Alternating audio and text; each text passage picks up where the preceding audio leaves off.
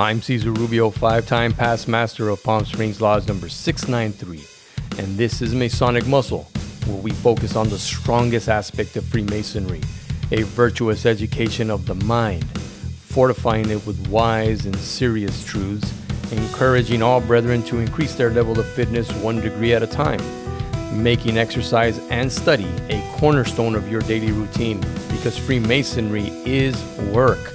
When you put in the work, get closer and closer to the point within the circle.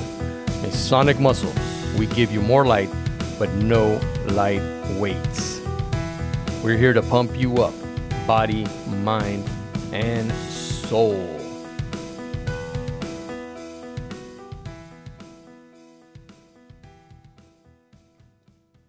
If you've been listening to the Masonic Muscle podcast, I'd really appreciate it if you took just one minute to give me a review on either iTunes or Spotify. It helps me out a lot. And if you've done uh, that already, thank you so much. Please consider sharing the show with all the Masons you know of. Please. Please. Especially the California Masons. Word of mouth is the primary way Masonic muscle grows and spreads. So please share, text a Mason, send out an email. However, you communicate, tell them to check it out. And from the East Coast to the West Coast, have you been studying your ciphers? Have you been studying the Entered Apprentice Fellowcraft and Master Mason study guides? Have you signed up for the Masters and Wardens retreats that are going on right now in California? You know who you are, brethren. Have you been digging into the mysterious origins of Masonry? Or plain and simply, the mysteries of Masonry? Have you been improving your spiritual, moral, and Masonic trestle boards? Have you stopped making excuses and begun to improve the level of your Masonic and physical fitness one degree at a time? Have you improved the quality of your nutrition? Physical, spiritual, mental? If not, why not? When would now be a good time to start improving that? When?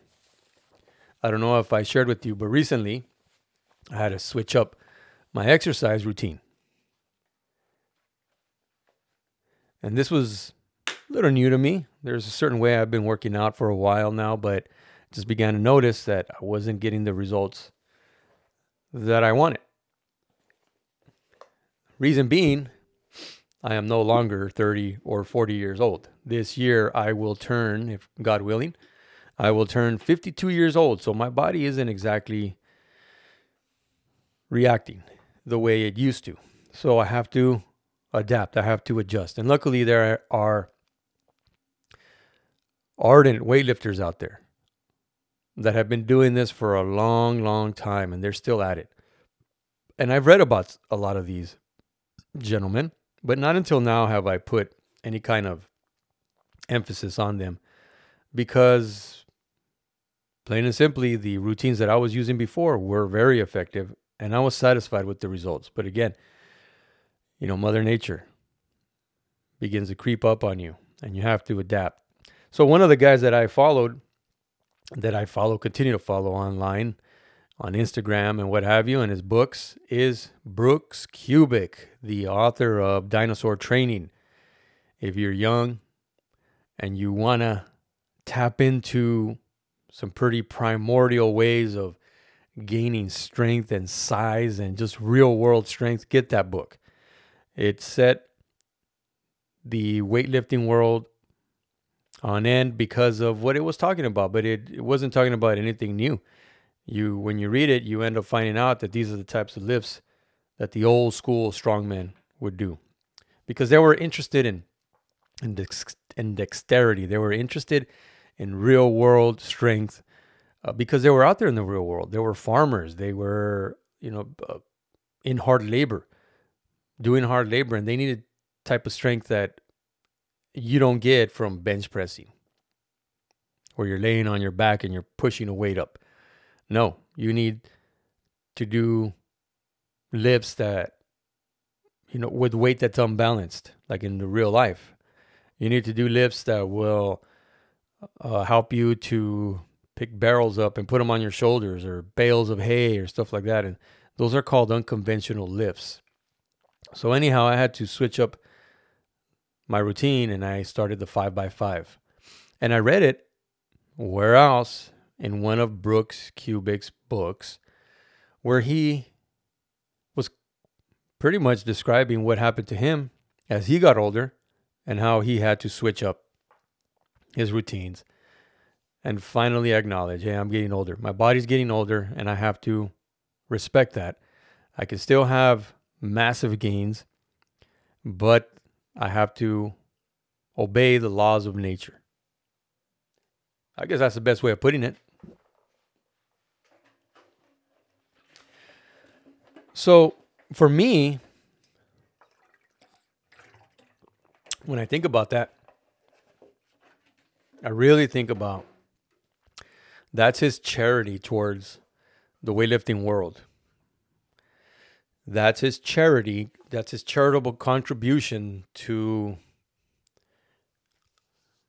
men and women who love to exercise, who love to weightlift, who love to use the traditional power movements because he, he likes like the clean and jerk, the Olympic uh, wait, um, the Olympic lifts, along with you know trap bar deadlifts and back squats and the compound movements. He likes to keep it simple, and that's his charitable contribution. Now, recently, this word charity has been coming up again and again at our lodge in conversations. There seems to be a certain way that the word has been defined, which kind of funnels you into a certain channel in order to provide what would be defined as charity. When we talk about it, though, and if you EAs from our lodge, Palm Springs Lodge number 693, who have been practicing the trivium, if you guys haven't been asking people to define their terms so that you can understand what's going on and begin to dispel the confusion that has been going on now for over a year, we can start there. Define charity for us. What do you mean by that? I will help you with that, starting with the book called Observing the Craft by Andrew Hammer. And I'm using the little hardbound book. This was incredibly difficult for me to get for a long time. And one of my good friends, that's a, a member of Palm Springs Lodge, he actually got, I believe, a first edition and he got it signed by Andrew Hammer. I got it signed as well, but he was there in front of Andrew Hammer uh, when he went to South Pasadena Lodge number 290 years ago and gave a talk. And he obviously had these books with him. And so you can buy it and then have him sell it. But how does he define the word charity? And in his book, again, the little hardbound book, on page 110, paragraph number two in the middle, I'm going to begin to read from there to give us context to begin to define terms. He says, Freemasons are taught that charity is the perfection of every virtue, and it has always been considered an essential part of what we do.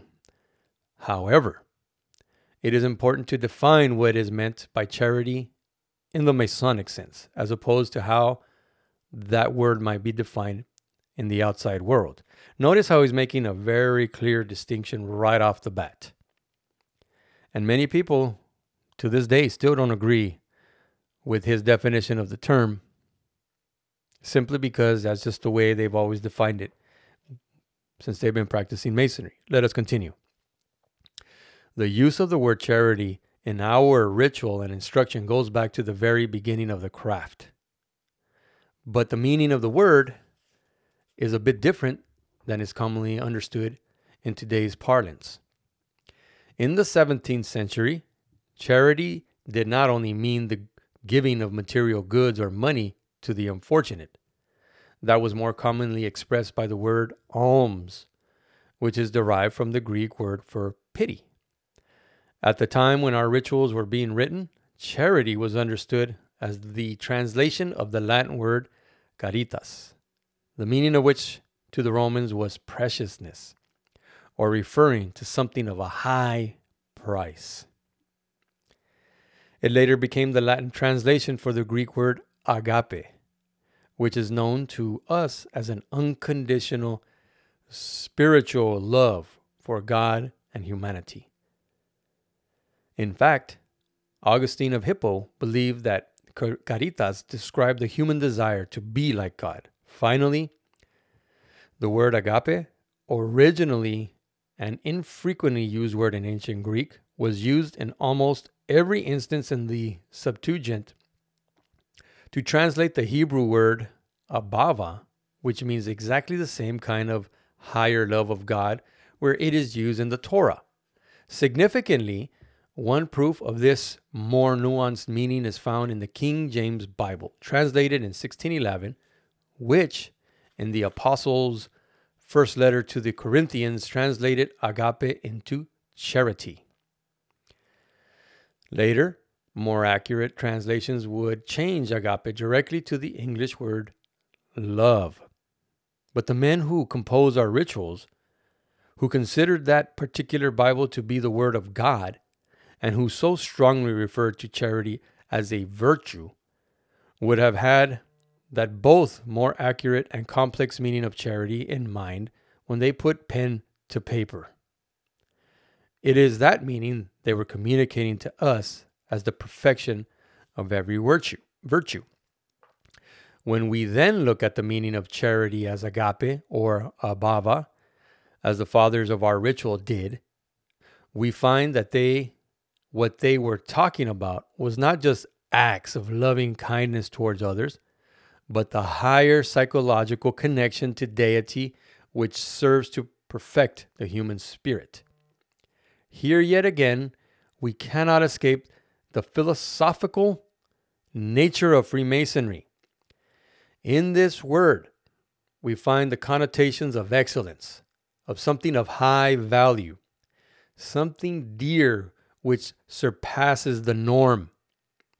We have the explicit connection to perfecting our being through a union of love with the Godhead.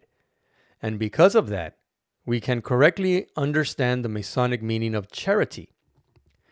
We engage in philanthropy only because of the philosophical teachings of our order, which compel us to do so in the first place. Without philanthropy, we are merely doing less in the world than our philosophy teaches. But without our philosophy, we lose our meaning.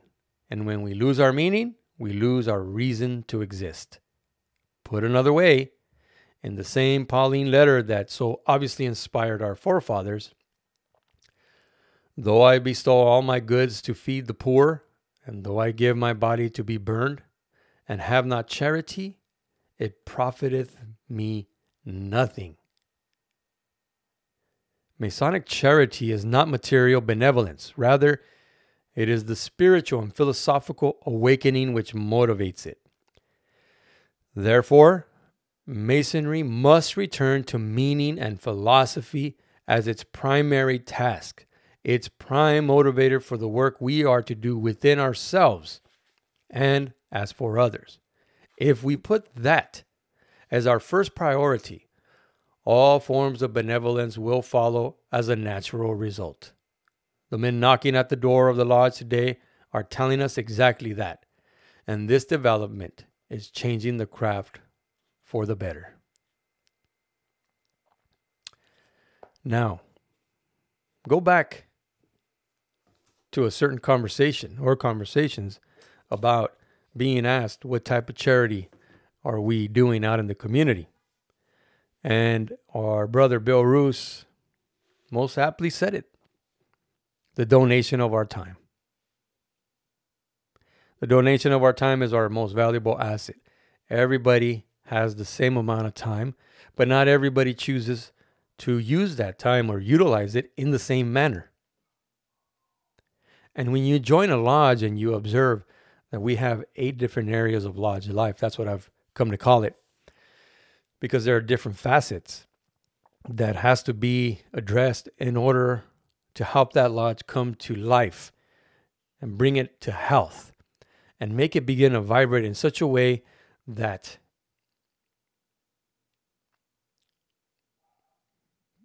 you don't want everybody sharing that.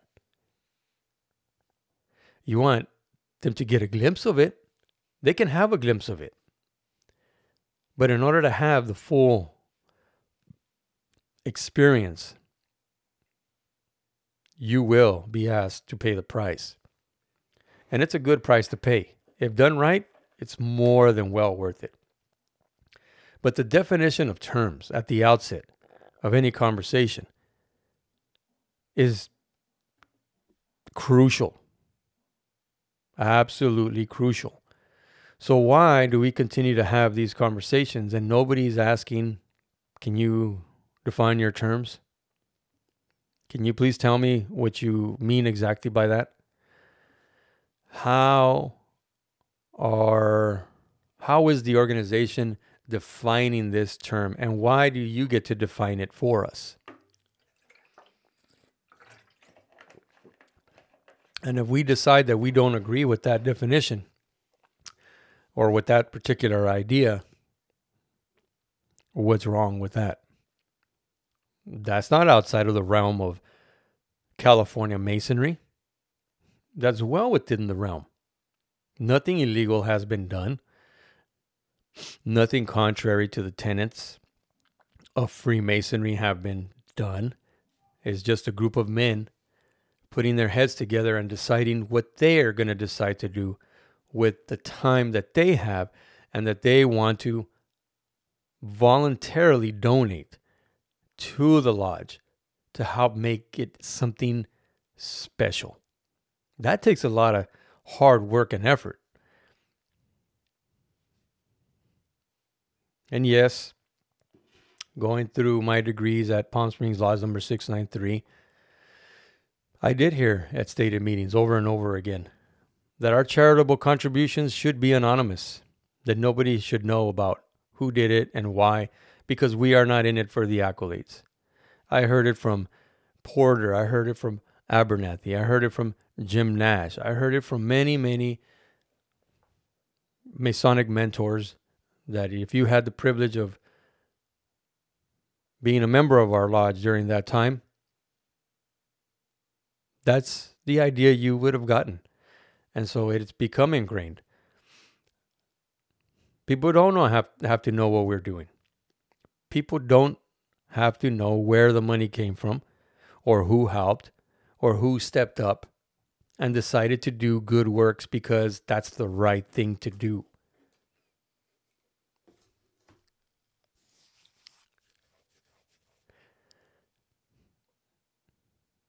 Masonic charity and alms, it seems to be two different, completely different things. And if you're taking it from the stance of, well, charity in the original meaning meant something precious, something that you cannot put a price on. Mentoring the younger members, mentoring the Masonic leaders of a lodge, mentoring these young men that are coming knocking on our doors. And what are they finding? They're finding a lodge that really doesn't provide much other than when you're ready, we'll give you a nap and then we'll give you degrees. And don't worry about it because once you get your third degree, it'll all make sense and it never does.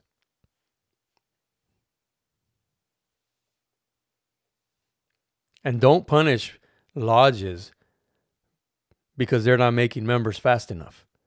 Don't punish lodges because they the lodge itself sees there's a need for members to sit in chairs for any particular length of time and they all agreed and they all are of one mind and they all understand the necessity of why this has to be done this way. And they're all of one mind and they're doing what has to be done at their local level because they've discussed it, because they understood the problems that had arisen because they understood the challenges. And as grown men and adults, they decided to do what was best in the best interest of their lodge, of themselves.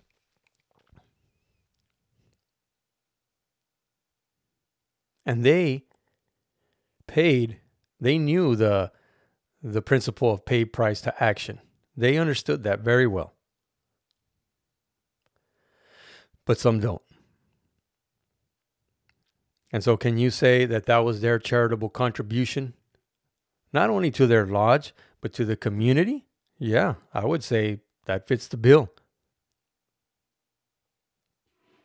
Yes, it does.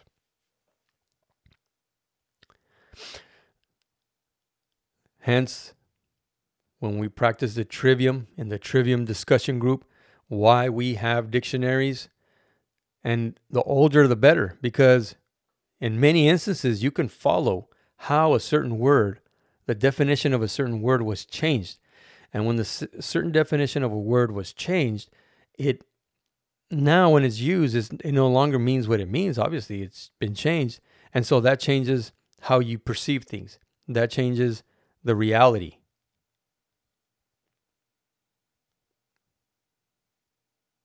The reality of who? Well, what reality? Well, the reality of the person that's using it. And the reality of the of the people who are having this used on them. And I heard one time in a conversation where when an Indian tribe, when had I guess too many people or someone wanted to break away, when they broke away, one of their major obstacles or tasks was to create a new language. Because they understood that the language had power. And if they did not change their language, now they're they're susceptible to defensive positions, to uh, you know, specific information that they need to carry from one person to another. So it was incredibly important.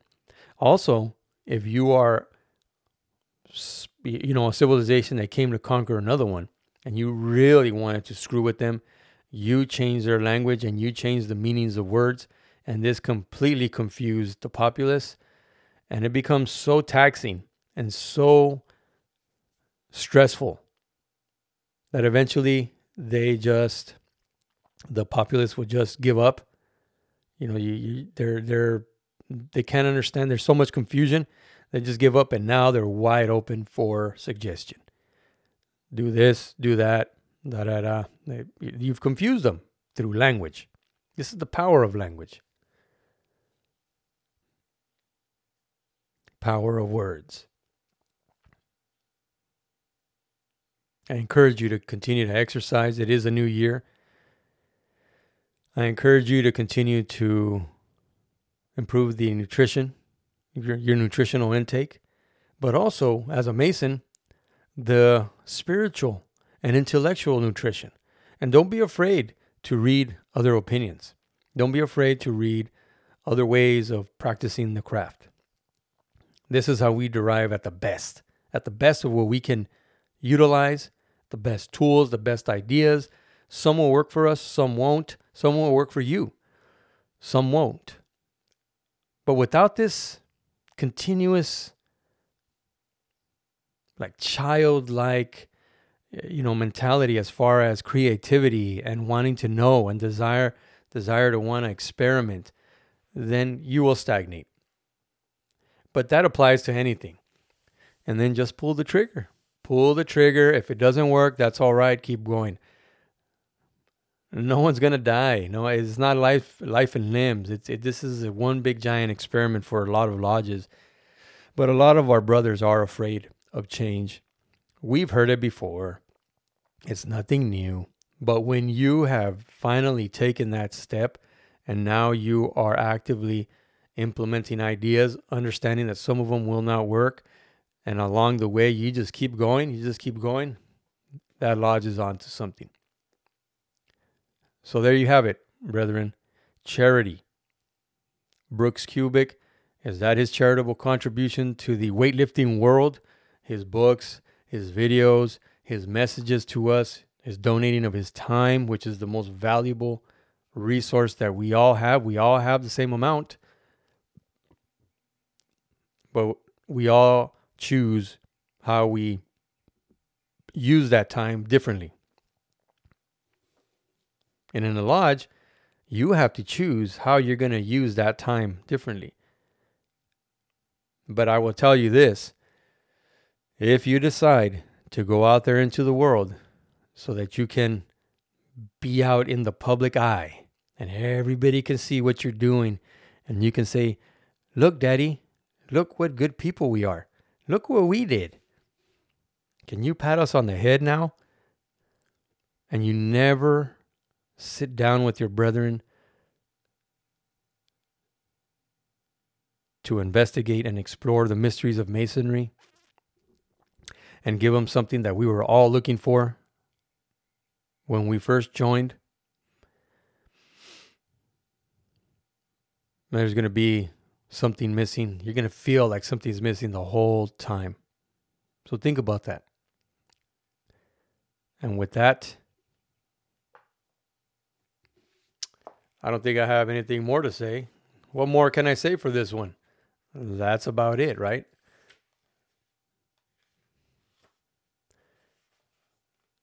And let us finish with a prayer. Supreme Grandmaster, ruler of heaven and earth, now that we are about to separate and return to our respective places of abode, wilt thou be pleased so to influence our hearts and minds that we may each one of us practice out of the lodge those great moral duties which are inculcated in it, and with reverence study and obey the laws which thou hast given us in thy holy word. Amen. That's right. These strong sessions are calculated to inculcate in the mind of the novitiate the importance of subduing our passions and improving ourselves in masonry, feeding the attentive ear with the sound of the instructive tongue, endeavoring to add to the common stock of knowledge and understanding, effectively spreading the cement of knowledge and wisdom, and hopefully some good will towards exercising. Get out there and get your walking in. Open up your ciphers. Study, memorize, and just do it.